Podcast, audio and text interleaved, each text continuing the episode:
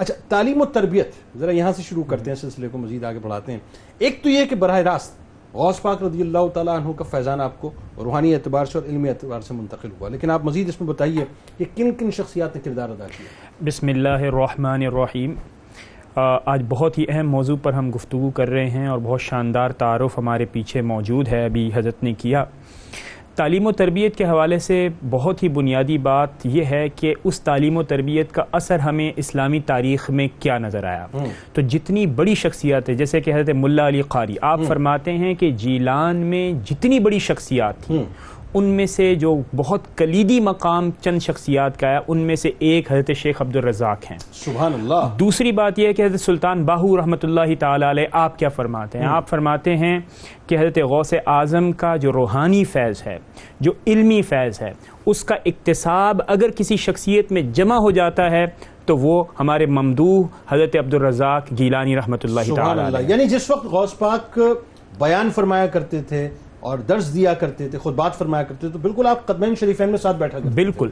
اور اس کے ساتھ ساتھ حضرت ابن کثیر کیا فرماتے ہیں؟ آپ فرماتے ہیں کہ آپ کی اولاد میں ظاہر اولاد تو تمام کی تمام حضرت غوث اعظم کے ساتھ رہی لیکن جو علمی اور روحانی مقام آپ نے آپ نے حاصل کیا وہ کسی اور اولاد نے حاصل نہیں کیا۔ اس سے آپ کی امتیاز اور آپ کی ایک انفرادیت آپ کی اولاد میں واضح ہو جاتی ہے۔ لیکن اب خاص بات سنیے کیا ہے۔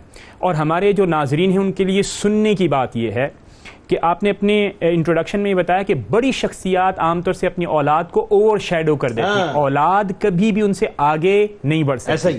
لیکن حضرت شیخ عبد الرزاق رحمۃ اللہ تعالی علیہ نے اس تربیت کو حاصل کیا۔ اور جنید بھائی آپ سوچئے کہ وہ بغداد ہے۔ وہ سلطنت عباسیہ کا دور ہے جب وہ روبہ زوال ہے۔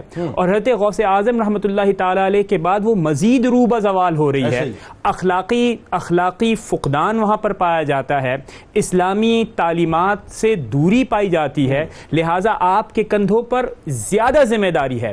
اور اسی وجہ سے آپ نے بہت بھرپور اور خوبصورت انداز میں آپ نے اس ذمہ داری سے عہدہ برا ہوئے۔ اچھا کمال یہ کہ اس وقت جو جو علمی کہکشاں اس زمانے میں تھی اس کے اندر بھی آپ انتہائی نمایاں اور ممتاز بالکل بالکل۔ یعنی روب زوال تو اپنی جگہ تھی وہ مطلب ظاہر ہے اس وقت لیکن ساتھ ساتھ یہ بھی تھا کہ جو علمی یوں کہہ لیجیے کہ علم کا مرکز جو ہے وہ بغداد ہی تھا۔ جنید بھائی اس کو ہم اس انداز میں دیکھیں کہ علم کا مرکز وہ ضرور تھا لیکن علم ہمیشہ اسلام کی تاریخ میں اگر آپ دیکھیں ہمارے بزرگوں کا محدثین کا فقہا کا علم کبھی بھی عمل سے جدا نہیں رہا۔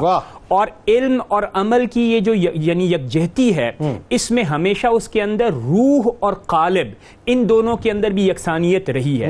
اس کے بہترین نمائندہ اگر ہم دیکھیں تو ظاہر حضرت جنید بغدادی اور آپ سے پہلے والے ہمارے اسلاف ہیں۔ اور حضرت غوث اعظم ماشاءاللہ بہت خوبصورت انداز میں اس کردار کو ادا کرتے رہے۔ لیکن یہ فیض آپ نے منتقل کیا اپنی اولاد کے اندر۔ اب تعلیم و تربیت کے حوالے سے آپ جانتے ہیں کہ جب حضرت غوث اعظم آپ کے والد ہوں تو آپ مجھے بتائیں کہ زانو تلمس طے کرنے کے لیے اس سے اچھی جگہ اور کیا ہو سکتی ہے؟